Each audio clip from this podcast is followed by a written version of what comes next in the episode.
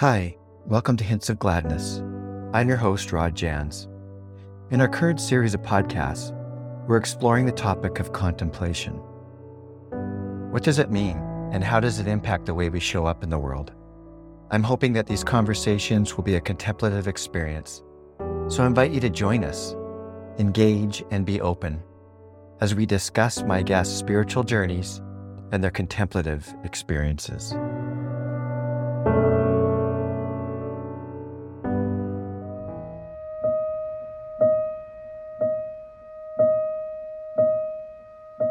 My guest today is Justin McRoberts.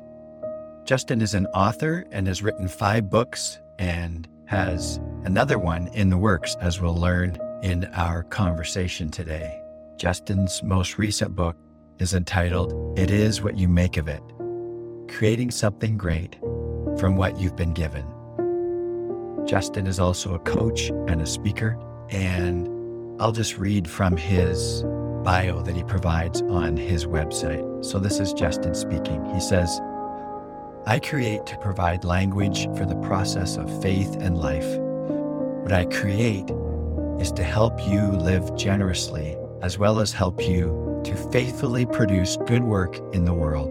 For that reason, I really like teaching, storytelling, and songwriting, which I've done for nearly 20 years. I've written books, recorded albums, and also curate and host the At Sea podcast. Whether I'm teaching, sharing songs and stories, leading a workshop on the creative process, or inviting folks to engage in the fight against global poverty, I value every opportunity to encourage, challenge, and inspire. One of the things that led me to talk to Justin is that two of his books are prayer related, and one specifically is entitled Prayer that he wrote with the artist Scott Erickson, who's also an author and uh, an artist. Also, as I mentioned during our conversation, I really enjoy Justin's Instagram account. To use religious wording, it is an edifying account. His posts are full of wisdom and depth. And as he mentions, his posts often come out of his own meditation and Lectio Divina practice. I really enjoyed my conversation with Justin about contemplation and his spiritual journey. So please help me welcome Justin McRoberts. Hi, everybody. Thanks for joining me on Hints of Gladness and our series on contemplation. My guest today, as you would have heard in the introduction, is Justin McRoberts. I was thinking last night, whenever I think of your name, I kind of want to add like a Braveheart Scottish accent to it. Roberts. Roberts. It's Mick Roberts. Look out. Yeah, exactly. Yeah. I'll try to refrain from that, although now it's really in my brain. But it's just, I was just telling Justin that he's he's written five books and two of them are on prayer. One is called 40 Days with the Lord's Prayer, and the other one is just simply called prayer. And the uh, 40 days of the Lord's Prayer obviously has to do with the Lord's Prayer. And prayer, the prayer book covers a bunch of different topics having to do with prayer. And I want to ask you a question about that later. So I've got a question oh. later on. But anyways, just welcome to to this time. We've been doing something that is a little bit odd, I think, in the podcast and radio world, and that is spending some time in silence. So just inviting my guests to arrive and to be silent just for a moment and also the people that are listening. So I haven't been giving a lot of instruction. We've just been diving in. So let's do that now. Let's just be quiet for, for a moment.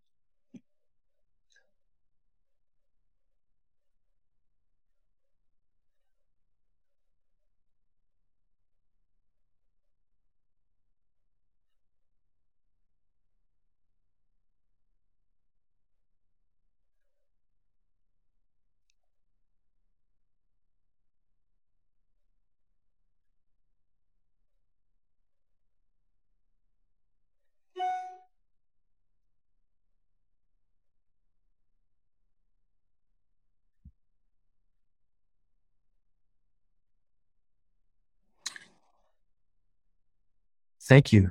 We've talked about this a little bit already, Justin, but I just wondering how how we find you today. What sort of state or being are you in? I'm in a really good place. Weather is incredible. Both my kids started classes today. My daughter in kindergarten, so she started her more the kind of traditional academic path today in in kindergarten. My son in seventh grade, and because their schedules are staggered, like I get to take both of them to school, and so you know highlight moments, right? I mean, those are those those are moments that they're iconic moments. First day of seventh grade, first day of kindergarten. So I'm having I'm having one of those like this is this day kind of moments. Like this Yeah.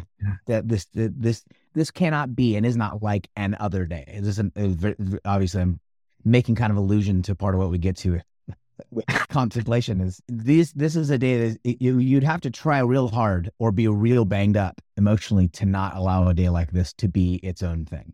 So I'm having a very present day. Oh, cool. Yeah. Yeah. a Day never to be repeated. I can, I can remember some of those days too. Our, our daughters are grown now, but yeah, just those first days, especially kindergarten. That's a, that's a big one. It is a big one. And She Yeah. kept saying on the walk over she, her school is you know about a mile from here, so we walked, and she held my hand, and she kept she kept saying, "Dad, I'm really nervous and I'm really excited at the same time, and also at the same amount." Which is just so self-aware. Uh, Yeah, little, yeah. little twerp. It's pretty great. She's really got both of those things going Yeah, on. and me too. Yeah. You know, like same. Yeah. Yeah. You're feeling the same as well. Same thing, literally the same thing. I'm nervous and I'm excited. Yeah. well, and speaking about kids, what were some of your spiritual influences when you were, when you were younger? That's a great question. Insofar as uh, I only recognize that in retrospect. So I didn't grow up with any kind of intent practice or input.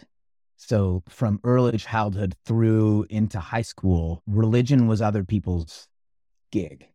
Like I know now that some of what I was reading, William Blake, you know, as early as a you know freshman a year of high school, started getting into poetry, and some of the music that I was paying attention to was informing and shaping me. So, like I said, like William Blake, or there are a few other poets. Edgar Allan Poe was a, was a pretty significant one, mostly having to do with like the, the awareness of death, both Blake and Poe. So I had an early, I know now, like I had an early fascination with the end of life.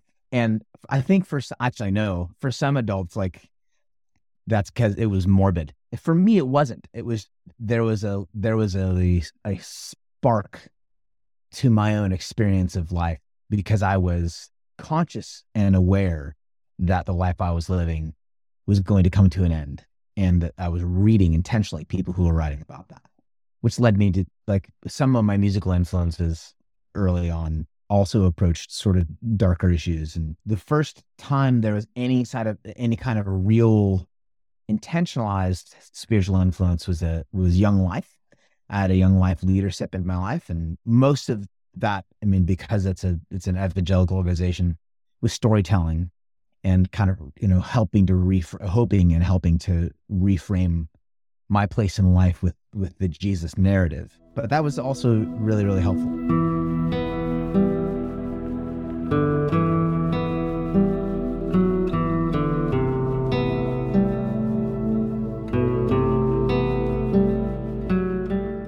Interesting. Yeah.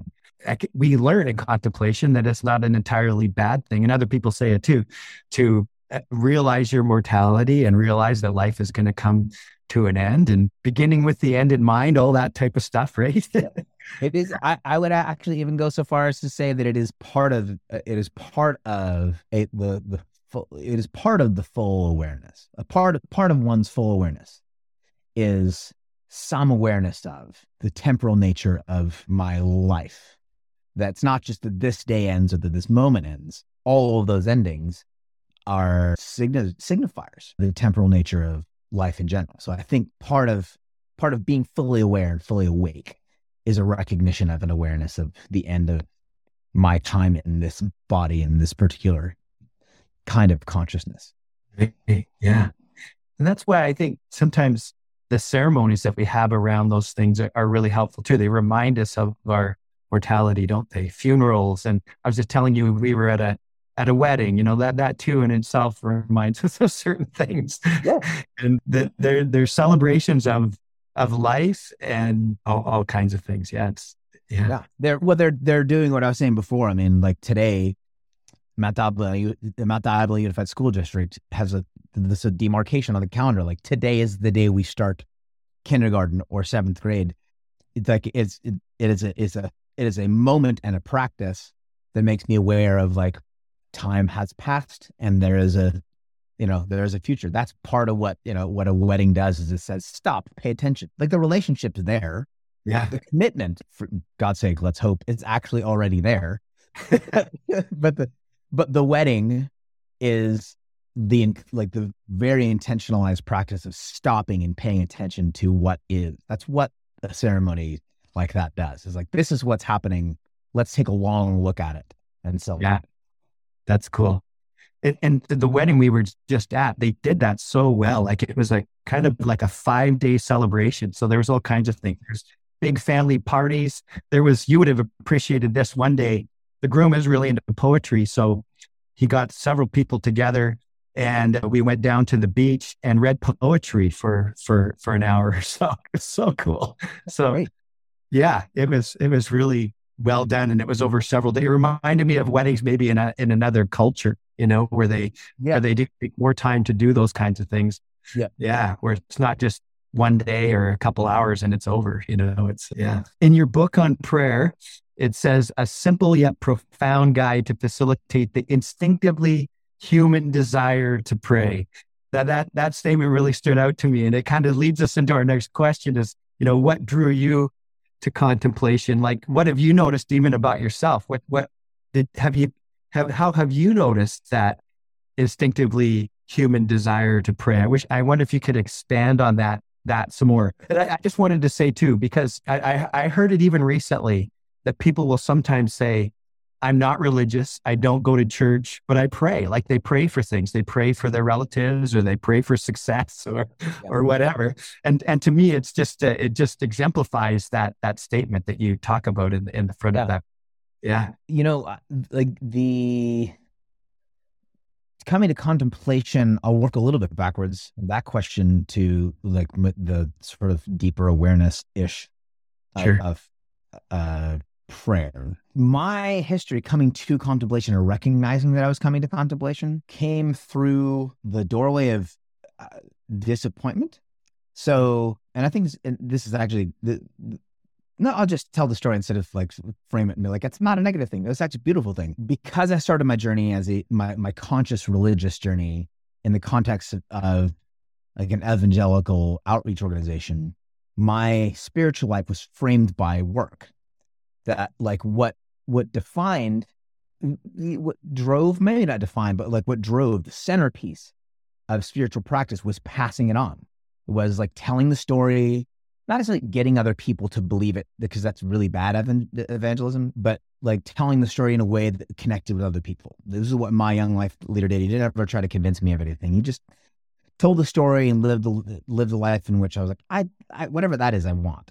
And that that was the thing that drove my life. So that my my desire to or need to connect with God wa- was very much like that the classic kind of filling station thing. Like I've got work to do and I need the information and the inspiration and the energy to go do the work because like life is about passing on and doing the work. And if life's about that, then I need from God the energy and the inspiration and the information to do. That- So my prayer life was rooted there. Over time, that was dissatisfying. And I think it's supposed to be. I think that in other words, like that's not broken. It's just not everything. And what I and what I came to find w- was shocking is though I was going to the divine to get stuff so I could do things, I was met by this deep love that said, Hey, I know you're here for that. I really like you though. And I'm not, I'm not trying to just use you. And so over time, I, as I failed as, as, as an evangelist or I was still met by this loving presence and wanted that at least as much and then eventually more than getting something in order to do the job. So there was something on the other side of just getting the energy and the information and the inspiration. There's a deep connection here. And it actually was for me, that was confounding. And so when I started communicating that to the people around me, thank God I was surrounded by women and men who were read in in some of the contemplatives. And so Dave, my young life leader, passed new seeds of contemplation to me at 19, which led to Carlo Carretto and and then into the Desert Fathers and Mothers. And it was just like absorbing this, like, oh, this is and it wasn't, and I think you get you get this, like it wasn't like new information. It was it gave specifically what what Merton did with New Seeds was like, oh, this is language for like this was already happening. Like, oh, that's what that was. Yeah. That's that's that feeling. Oh, that's that's this sensation. Oh, that's that desire. It was suddenly language for things that was that were already happening in me. So in a sense, like I I, I recognized that I was I recognized what I now call contemplation was already happening in my life. I just didn't have the language for it. I think that's actually true of a lot of people, which is part of and this is this is part of the reverse engineering. I part of what I recognized because I was given the language to was that there was already this connection between me and God that that my initial religious training didn't have language for. There wasn't language in my evangelical training for the kind of interpersonal, deep connection I was having with God. I had to be given that language by someone else. And so I, I think that happens a lot. I think that happens a, maybe all the time where there is this connection between a person and God and it takes someone offering language for the thing that's already happening in order for folks to recognize that. That's part of what I mean when I say, uh, like, I think prayer is just happening. Prayer is not predicated on my ability to pray, it is the ongoing, ever present conversation between God and my soul. It's just going on. And then having language allows me to participate in it. Excellent. That's a great explanation. And I'm wondering, like, you mentioned love as being a part of that for me. And, and the reason I ask is something I feel like I missed for such a long time. I kind of had a, I kind of had an epiphany back in 2017, like, oh crap, I've been doing all this contemplation stuff, but and, and in retrospect, yes, there's there was love there, but I never really totally made that connection. What was that? How did that surface? How did that awareness surface for you? Like, how, what in what way were you aware of that love? Same, same with regards to like this is this is hundred percent my journey all the time. Is I actually I, am writing a book. I'm, I'm editing a book right now called Sacred Strides that is about like the recognition of my the recognition and of my belovedness as the root to all things. Nice. That that rest and work aren't opposites. This is very Parker Palmer. Rec- rest and work aren't opposites. They are both they both ex- extend from and then return me to my deep desire to be fully alive, which I call belovedness. We live we live in the belovedness of the God who holds all things together at all times. And in rest and in work, I return to it. So how do I get to that? is literally like I would just I would I would tr- everything I do for the most part, if if I'm conscious of it, like I don't half-ass things. Like I'm I'm like I'm I'm all in. Let's do this. If we're going to do it, uh, we're going to go all the way in, which means that when I come to the end of the usefulness of a thing, like I hit it hard. I don't know if, if you if you're a pop culture person at all, but the show West Wing. Do you remember the show West Wing? Yeah, I didn't watch very much of it, but I did see a few episodes. Yeah. So at some point, the president's chief of staff says to his says to the staff because they're missing left and right, they're getting hesitant about their they're, they're, over strategizing and they're not moving. And what he says is, if we're going to be hitting walls, I want us hitting them full steam ahead. And that's how I learn. like, like I just come to the end of things and I come to the end of myself in like really recognizable, like, oh, that's what that is ways. And what I would find is in my efforts to pray, in my efforts to work, in my efforts to rest, in my effort, like I would come to the end of things. And at the end of myself, in the effort to rest, which is a funny thing, and the effort to work, I would still have this sense of actually being held and held together. And I now recognize that as the belovedness. I literally quite have, I, I quite literally have to come to the end of my own efforts somewhat regularly in order to really sense like, oh, you actually, you've got me. I keep thinking I have to do something and I keep believing that. And I, I get to do these things because you're holding my life together. But I only, I only really come to that knowledge by coming to the end of my efforts all the time. Yeah. Interesting. Yeah. I, I can really relate to that. I, I, I think I have that realization quite often too. Like, oh, I'm trying to do this all through my own willpower again, or in my own strength, or yeah, um, or else I'm, I run into someone who uh, who's kind of surprises me, who is really trusting in their in their higher power or trusting in God, and who I wouldn't necessarily expect to be doing that. And it's like, oh yeah, yeah, I, yeah. I, I, I, it's helpful for me to do that too, you know? Yeah. yeah.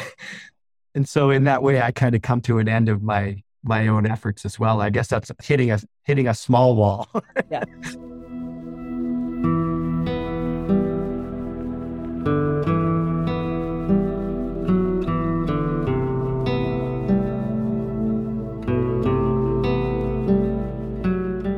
you're an author. I mean, I was look, look, you know, doing some research on you last night. You've written five books. That's that's incredible. I'm I'm actually in awe of anybody that writes a book. Period. That has the discipline to to do that and finish it and get it out into out into out into the world. and it sounds like your next book is going to be super interesting. I can't wait to see that one as well. Fun to write, that's for sure. Yeah. You mentioned some early early on. You mentioned some authors early on. It seems like in contemplative contemplative life, contemplative books and contemplative authors are quite significant in the in the contemplative walk or or learning how to live the contemplative lifestyle. Who are some of your maybe just currently, like who's someone that you've read recently that has had an impact on you? I'm going back to some older stuff. I mean, I'm, I'm okay. I'm like right now I'm reading The Interior Castle, which uh Teresa Avila. Yes, which is it's a I mean it's a it's not a hard read, it's just a long that's pretty influential for me. In all honesty, the the, the book there's a like I, I can name several authors. Like I'm like, paying attention Mirabai Starr. I'm I'm paying attention to there's a poet named Gregory Orr whose work speaks to me in that way the, the book Rohr to some degree up to a certain point richard rohr the like immortal diamonds really specifically as a book. But the book that helped me most was was actually merton's seven story mount because it was it wasn't just the instruction it wasn't just the teaching it was the story of his life as a person learning his own belovedness learning eh, to to become a, a contemplative, to contemplate, because it can, eh, eh, you know as well as I do, it's hard to shake the image in my mind of what a spiritual person looks like, of what a successfully, of what like successful religion looks like in a life. It's hard to shake that image as much as we don't as much as we will say like oh yeah i mean anyone like you just said I, I, I'd be, i'm surprised by people at times as much as like oh yeah i mean anyone can have a connection with God and we'll say these things. But there really is, it's hard to shake those those things in our head. Like I part of the a part of the the workshop I did that became the book called Prayer for Days of Practice was I you know, I, I said, you know, I normally when I when I teach on something, I'll go to I'll go to Google and I'll just type in the word of the topic and see what images Google pops up. It pops up in Google, what it feeds me, because that's the that tends to be the kind of the cultural consensus. This is what that looks like. Mm-hmm. when you type in the word prayer, it's like sunsets and like it's yeah, it's like it's all sunsetty and glowing, people with their arms raised and you know with their hands clasped. It's all those things, all the traditional images, which and the joke in the in this in the seminar is usually something along the lines of like at which point I recognized that I was I was praying at the wrong time of day because it's a sunset thing and I was that's why it wasn't working for me. But the the teaching in that for me was that as much as I think that's funny, I would ask whole rooms of people. I said, "Yeah, you know that I'm telling a joke. The other side of the coin is, is it not true that if your prayer life doesn't feel like those images look, at least on occasion, you start to worry that you're doing it wrong. And without without question, almost every room I've ever been in, whole room consensus, yeah, totally. It's hard to shake those images of the this is what this is supposed to look like. And and this is the the darker part of it, it all it almost never looks like me. It always looks like someone else. It always looks like a, a different life. It's not just that it's particular image of someone with the like thing draped over their head and they walk very slowly and barely touch the damn ground. It's not just that. It's that it's it's just other than I am. And it was really helpful for me to read Merton's story as a, like as a as a narrative because he I recognized my passions in Merton and I recognized my energy in Merton and not just I didn't just relate with the way he talked about God and the way he talked about prayer. I related with the way he lived his life and the things he wrestled with. I, I recognized my anger and frustration and my short temperedness.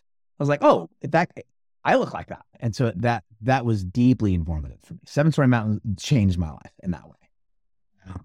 I, I love it. Yeah.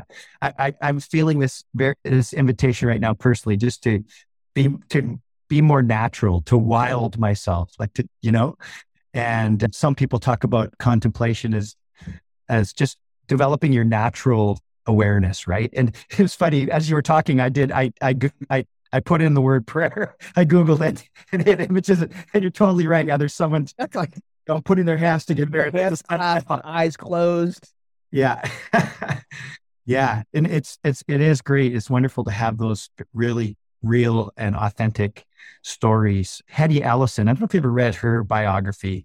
It's really, she was a, a Jew in Holland, ended up going to a concentration camp, but it's just, she's mentioned quite a bit as well. But just, you know, it talks about, she talks about having sex and smoking and, you know, yeah. all, of this kind of stuff. Human things. Human things, exactly, but had a real, a real awareness of, of, of God and and the divine in everyday and life, of her, and of herself, and that's part. That's that was the that was the path that I recognize in Merton. Is mm-hmm. I forget. It's just crazy. I mean, as a person from the Christian tradition, like I forget or just flat out ignore the incarnation as a reality, and not just as. And this is part of the problem with evangelicalism, and not just as like a a necessary like God had to do something about sin, and so there's we're going to do the Jesus thing. No, like God quite literally joyfully inhabited and lived in was a human life, even to the degree where you have all these years from really early on till he's in his 30s. He's just living a freaking life. Like no one writes anything down. Why? Because it was just just living a life, a normal life, had a job, pooped, did the whole thing. Like lived life. I remember really early on in my in my Christian journey being somewhat dissatisfied by the the book selection at like the local Christian retailer, and now I know why. But at the time, I was like, why don't you have things that are helpful? And I would search religious bookshelves and other bookstores, and I would find these books by folks outside of my tradition. And I was like, well, let's see what it, about Jesus. And the ones that eventually really irritated the smack out of me were the ones that wanted to dis- wanted to dissect or somehow reinvent the lost years of Jesus. And almost all of them have some sort of con- this sort of conjectured, like fantastical notion that he went off to somewhere and learned from the sages or did this like other hyper spiritual thing as if like there wasn't sacred beauty beneath his feet the entirety of his uh, of his life. And maybe the difference between Jesus and everyone else is that he didn't have to freaking travel to Nepal to discover the divine that he recognized it right where he was. And maybe that was the point. We do this all the time and I have done this to myself years and years and years is it it's got to look something other than me. It couldn't possibly be this. But the incarnation screams over and over like no no no this was not just a necessary thing because there's sin in the world we got to do something about it. There's a divine joy in simply being human that contemplation gives us the opportunity to stop, pause, recognize, celebrate, and hug. And contemplative authors talk a lot about just being with the ordinary, right? And appreciating and, and being aware of the ordinary. Yeah.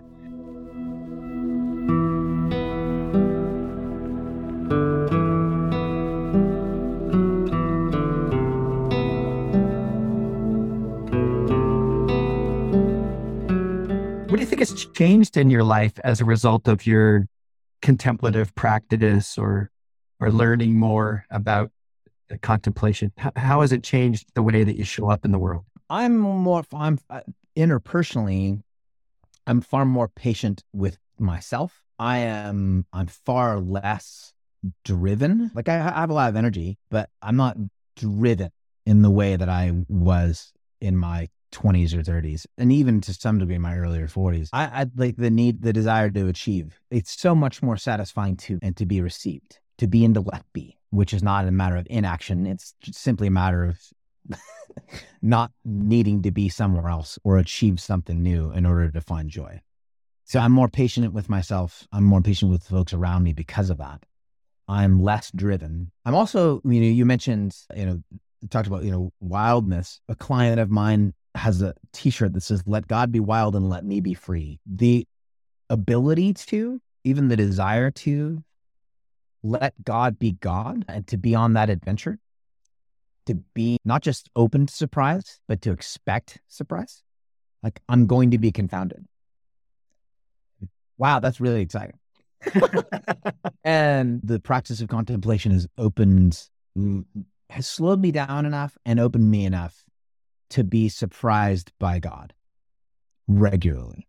Yeah. Yeah. That's far more exciting and enjoyable than to just predict and know this is how God shows up. I freaking have no idea most of the time. Like I know I know God will be. I know like good. I'm trusting for good. I'm trusting for the reconciliation of all things. I have no idea how that plays out. I'm really excited about the adventure of watching God do and show up and be and being surprised by it. I get to enjoy it again you have any sort of contemplative community? Like, do you have fellow contemplatives around you? yeah, you could tell us a little bit about that. yeah, I'm on a team of of folks called the Good Way. It's a beautiful small community of people, and we share in practice, and and we also help guide retreats a few times a year. I'm also in a community called Anam which is led by Tara Owens in in Colorado. Um, brilliant leader and thinker. If you actually, in fact, if you haven't reached, I don't know if you if you know Tara at all, but like she would be wonderful for this podcast. Uh, sit her feet all day long. Between Anam Cara and the Good Way, I'm I'm surrounded by some deeply loving women and men. It's a beautiful community, actually. Excellent. Could you maybe just say about the role of community in your life? Like, do you, how do you see it as you know what's what's the importance of it and and that sort of thing? This is a great question insofar as this has evolved and changed over time. The very very first book i wrote was a book called cmyk which is an allusion to allusion not illusion allusion to print color process. And in print color process old print color process there are four inks in in your machine in the machine. There's cyan c magenta m yellow y and then k is key which is black and in print in that print color process, if you have all four of those pigments of those of those colors, you can produce any any color picture at all like imaginable if you have all four. But if you're missing one of them, of just four, the color the, the color is off, the picture is incomplete. And so if like with cyan there, you lose a crispness with, if you're missing magenta that you, lose, you, you miss a little bit of like richness. If, if you're missing yellow, you miss that brightness and that lift. And if you're missing black, there's no, there's no definitive, there's no, no definition and everything gets really fuzzy, which was this beautiful analogy to me of the, like the necessity of difference that my life is and my expression of and my my experience of life is fundamentally lesser if I'm not with people, not just with people, period, but with people who are not like me. I have to be with people I don't understand. In fact, I have to be people with, I have to be with people that I don't naturally like easily. Have to be. I have to be with people I disagree with about things that actually freaking matter in order to have that deeper, richer, lighter fuller experience of life. I thought I knew that well enough to write the book. I was just beginning. and this is not how things work. Like you say the thing out loud, yeah. and then life goes, oh, you think you know? Yeah, exactly. Yeah, yeah. Uh, and in in the time, I mean, that was I released that book in 2012, and in the t- in the years since then, it has become more difficult and therefore more necessary to live with, be in relationship with people who are not like me. And I have been more refined, and life is richer. God is wilder to me because of that. Yeah. What a subject, what a topic for our times. What we've gone through the last several years. Yeah, yeah. Yeah. It's been a challenging time to to be with and to be in discussion and be around people that we don't necessarily agree with or or like. It's been it's been tough. Yeah.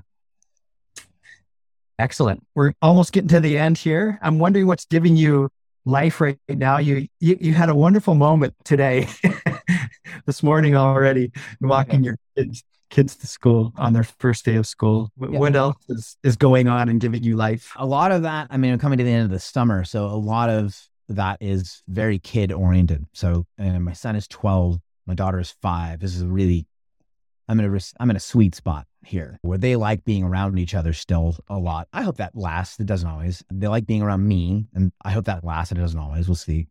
But watching my kids become, watching my kids grow and become, my son falling in love with music and playing drums. And we were just at a music festival in, in New Hampshire and took him, I had a, I had a job out there and took him to a music festival and then watching him enjoy music on his own and not stuff that I'm feeding him, but watching him fall in love with art on his own, watching my daughter grow and learn. it, it is the, it is a, it is a contem, it is a contemplative practice to watch and to celebrate and enjoy someone else's becoming.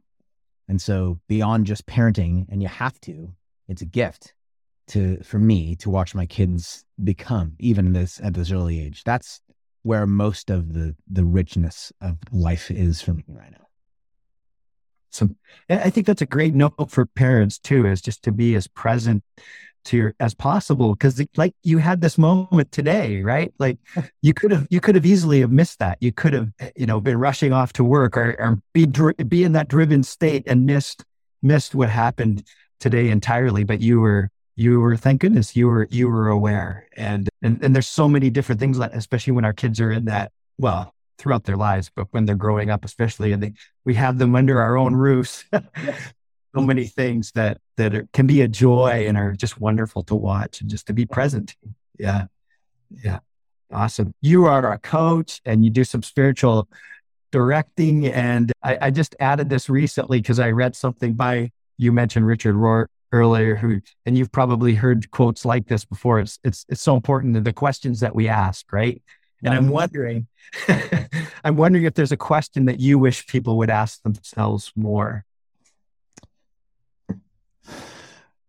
Am i enjoying this is a great question. Mm. it's not i mean am i happy is also a, a good way to, to go there. There is something about the the path of joy and happiness that a lot of a lot of people, but specifically a lot of the religiously oriented people like me, tend to miss. And it it shows up in. It, I started noticing it really keenly when I would ask college students on retreat about vocation. What are you thinking about doing? What do you want to do with your life? And there was always this two headed snake problem here, where there was like, yeah, this is what I'm, this is what I'm, what I'm gonna do. And it was usually a bit more practical, maybe usually sometimes something that came from like mom or dad, like the, there's the practical route. I've got to do this. It, and for the hyper religious, like I think this is what God wants me to do. And it was almost always divorced from what do you care about? What do you love? That's bad news because I think God can be found in, and I think God is, God wants doesn't just want you to be happy, it wants you to be fully alive. And the the division between the division between what I'm supposed to do and what you know what I'm supposed to do and what I want to do, that comes you know there, there's there can be some immaturity there, but at some point as an adult, what I would hope is that you've been refined without your knowing it in your desires by the will and the goodness of of a God who's holding your life together.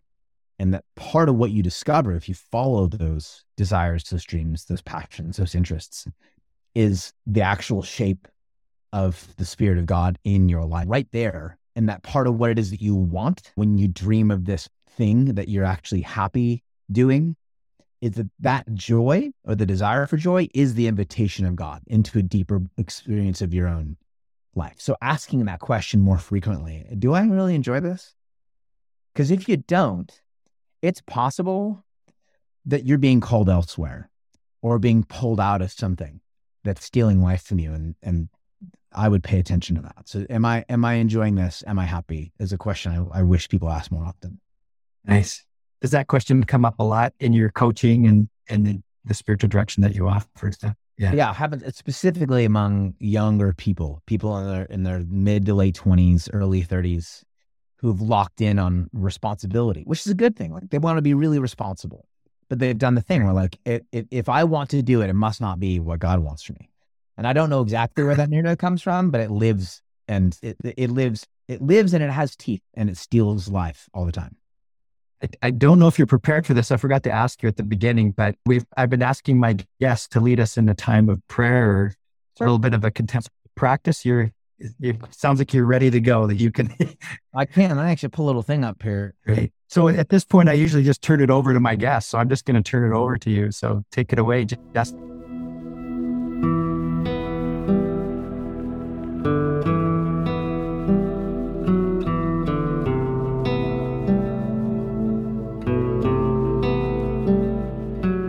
One of my favorite practices is in general has been let lectio divina and the the reading and the rereading of a of a text so that I hear it more and it gets in my skin and draws things out of me. And that's changed also the way I write. And so when I offer prayers or snippets, when I post things online, it's a thing I do every day.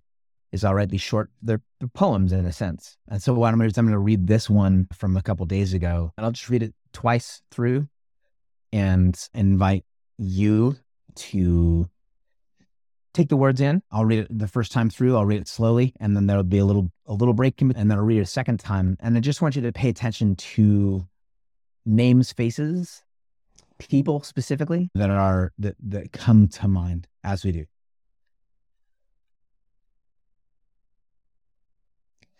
May I offer kindness and safety in ways they were not offered to me. There is no justice in denying others things that I was denied.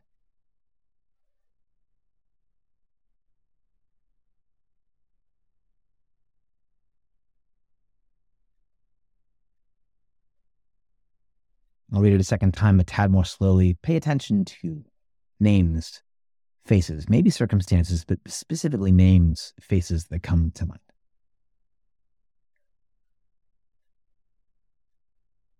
May I offer kindness and safety in ways they were not offered to me. There is no justice in denying others things I was denied.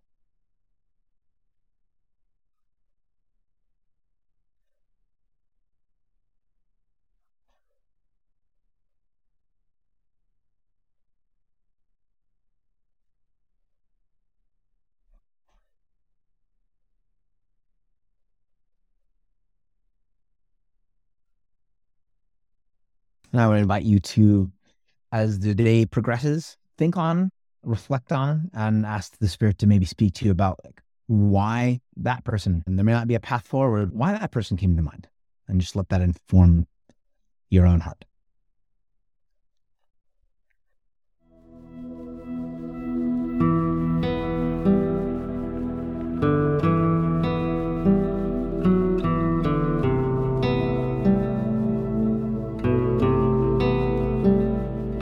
Beautiful. Thank you so much. My pleasure.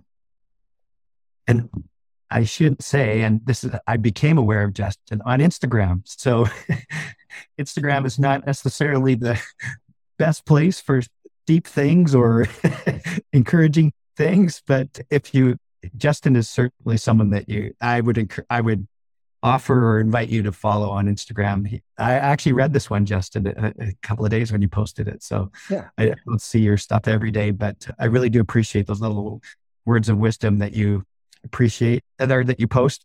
And now you've been starting to do some videos as well. Like Yeah. some yeah. Yeah. Find those. They're kind of tough to do, aren't they? Do you find them tough? Can be. Well, I just I had to get over myself a little bit and just like I'm Yeah. just, like I'm just gonna talk. I'm, just, I'm gonna talk. I feel I, I I can, so I'm just gonna do that and stop thinking too hard about it. You and your friend Scott Erickson, Scott the painter on Instagram are two of my favorite Instagram people to follow. So appreciate what you guys post. Yeah. Thank you. Well, thank you so much for taking the time out to do this today. I know that you have an extremely, it sounds like you got a busy day going and a monumental day. So, but I really appreciate you sharing your life with us and the, your contemplative milestones and look forward to your, to your next book. And what's the book that you just, you just released? I'm sorry, you just came out The one I, the one the, the one that's out now, the most recent book that is out now is a book called "It Is It Is What You Make of It." It's again about kind of a reorientation of perspective with regards to what I have around me. Mhm. Excellent. Well, we'll put all these things in our in our show notes so you can see how to to get in touch with Justin. I think you're just at justinmcroberts.com, right? Yep that's about it. Yeah. And to come full circle, and to say justinmcroberts.com. Dot com. Thank you, brothers.